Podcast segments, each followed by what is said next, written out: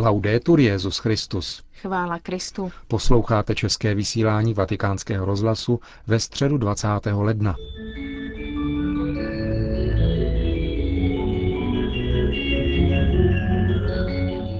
K modlitbám za to, aby Kristus pomohl křesťanům všech vyznání, aby překonali rozdíly, posílili dialog a vydávali společné svědectví věrnosti Kristu, vyzval dnes v přeplněné aule Pavla VI. Poutníky, kteří se sešli na generální audienci Benedikt XVI. Drazí bratři a sestry, jsme uprostřed týdne modliteb za jednotu křesťanů, ekumenické iniciativy, která vznikla před více než 100 lety a která každoročně přitahuje pozornost k tématu viditelné jednoty křesťanů, probouzí svědomí a podněcuje nasazení těch, kteří věří v Krista. Činí tak především pozváním k modlitbě, čímž napodobuje samotného Ježíše, který prosil Otce za své učedníky, ať jsou jedno, aby svět uvěřil. Vytrvalá pobídka k modlitbě za plné společenství Pánových učedníků vyjadřuje nejautentičtější a nejhlubší orientaci celého ekumenického snažení, protože jednota je především dar Boží.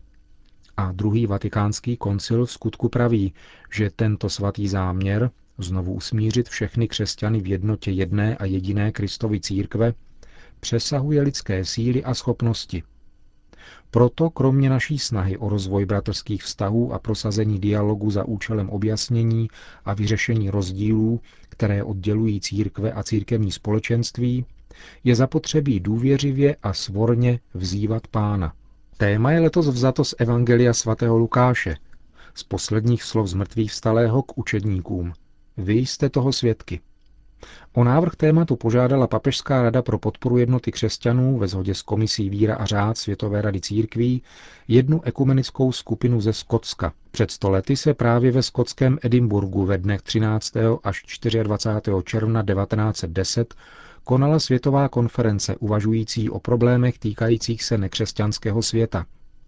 Mezi problémy, o nichž se tehdy diskutovalo, byla zmíněna objektivní těžkost, jak mají křesťané rozdělení mezi sebou věrohodně hlásat evangelní zvěst nekřesťanskému světu.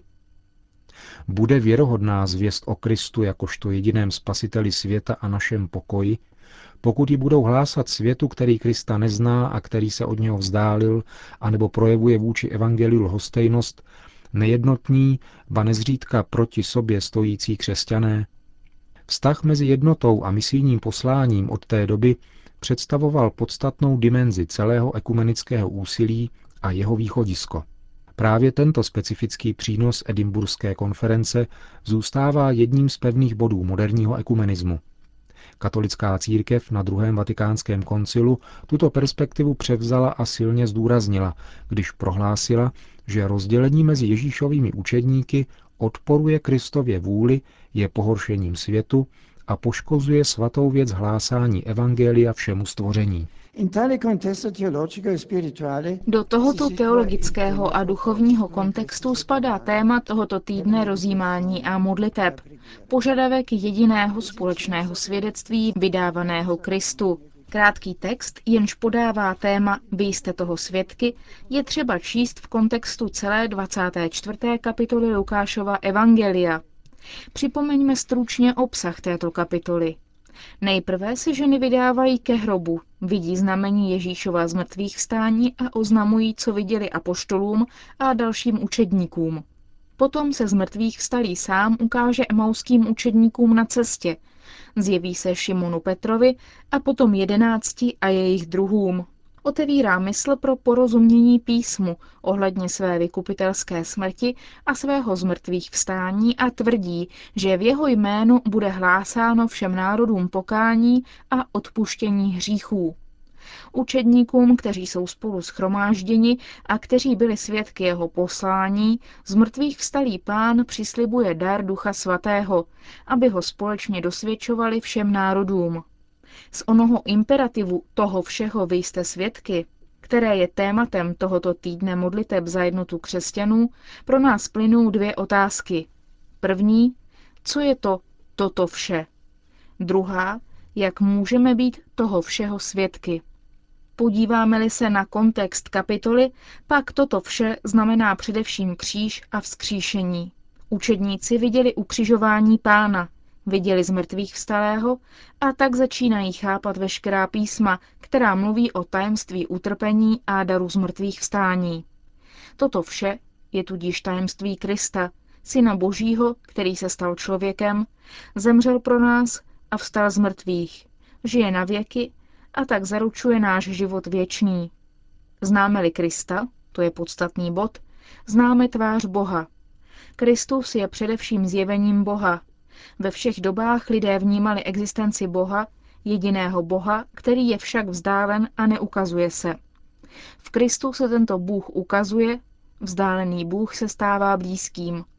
Toto vše tudíž znamená především tajemství Krista, Boha, který se nám stal blízkým, a zahrnuje v sobě další dimenzi. Kristus není nikdy sám. On přišel mezi nás, zemřel sám, ale vstal z mrtvých, aby k sobě přitáhnul všechny. Kristus, jak praví písmo, si vytváří tělo, sjednocuje celé lidstvo ve své realitě nesmrtelného života. V Kristu, který znovu sjednocuje lidstvo, tak poznáváme budoucnost lidstva, věčný život. Toto vše je tudíž velmi prosté. V posledku vlastně poznáváme Boha poznáním Krista, poznáním jeho těla, tajemství církve a příslibu života věčného.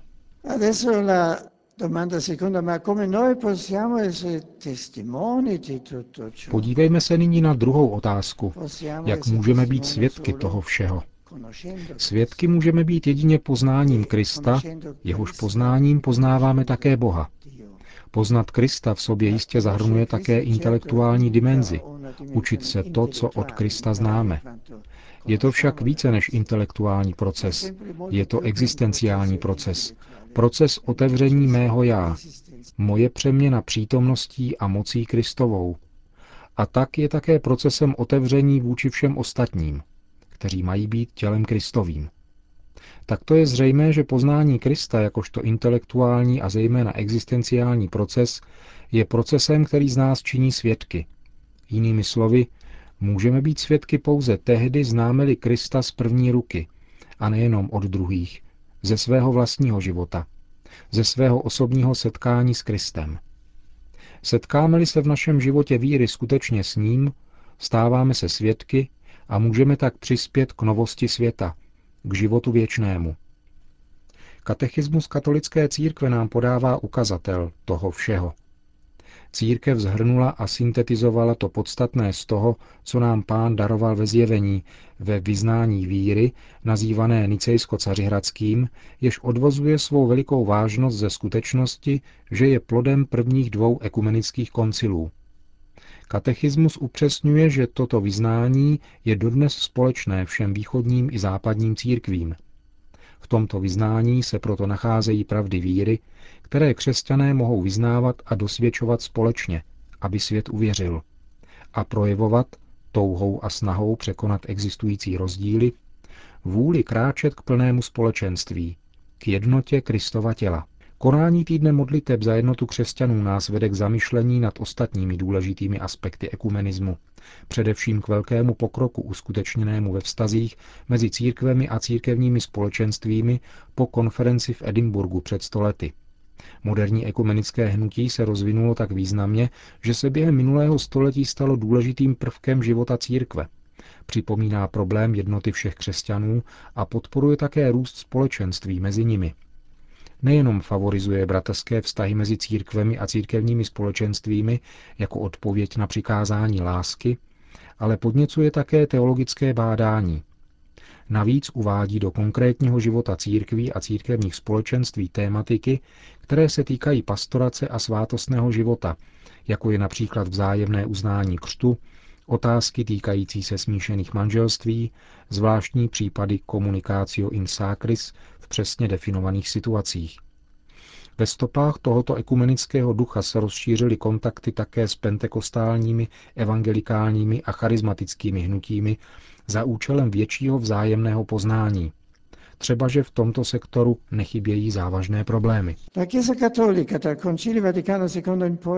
Katolická církev přistoupila druhým vatikánským koncilem k navázání bratrských vztahů se všemi východními církvemi a západními církevními společenstvími a pořádá s většinou z nich dvojstranné teologické dialogy, které vedly k nalezení souběžností nebo také shody v různých bodech a prohloubily tak svazky společenství. V uplynulém roce byly v různých dialozích zaznamenány pozitivní kroky. Spolu s pravoslavnými církvemi začala Mezinárodní smíšená teologická komise pro teologický dialog na 11. plenárním zasedání, jež se konalo v Papos na Kypru v říjnu 2009, studovat ústřední téma pro dialog mezi katolíky a pravoslavnými, roli římského biskupa ve společenství církve prvního tisíciletí, tedy v epoše, kdy východní a západní křesťané žili v plném společenství. Toto studium se později rozšíří na druhé tisíciletí. Již několikrát jsem prosil katolíky o modlitbu za tento delikátní dialog, který je podstatný pro celé ekumenické hnutí.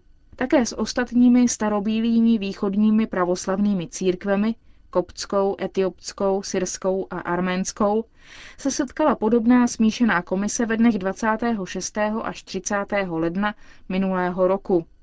Tyto významné iniciativy dosvědčují, že probíhající hluboký dialog se všemi východními církvemi, které nejsou v plném společenství s Římem a s jejich vlastní specifičností, je plný nadějí. Během minulého roku byly se západními církevními společenstvími zkoumány výsledky, kterých bylo dosaženo v různých dialozích během posledních 40 let, zvláště s anglikánským společenstvím, se Světovou luteránskou federací, se Světovým svazem reformovaných církví a Světovou metodistickou radou.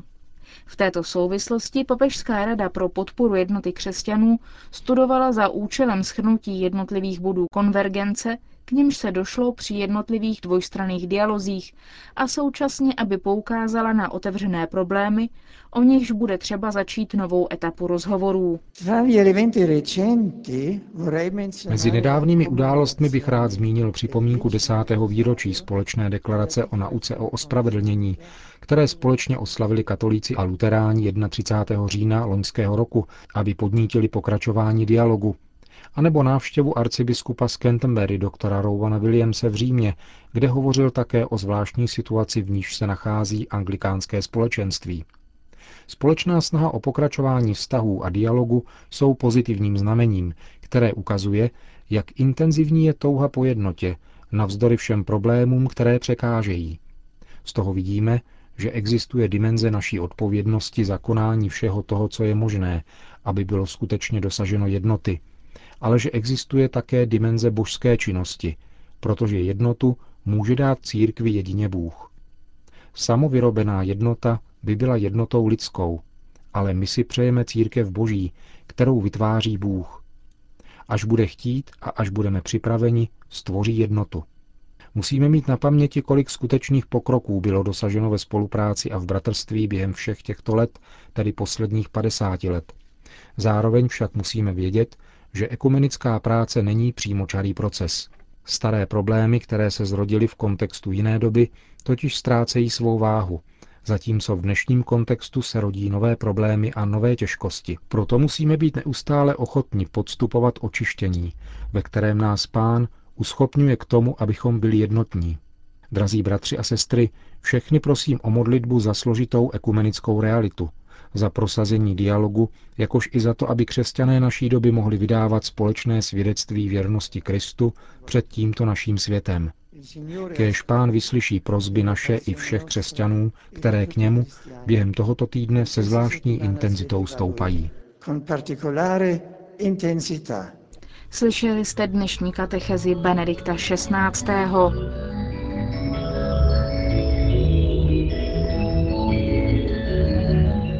Končíme české vysílání Vatikánského rozhlasu. Chvála Kristu. Laudetur Jesus Christus.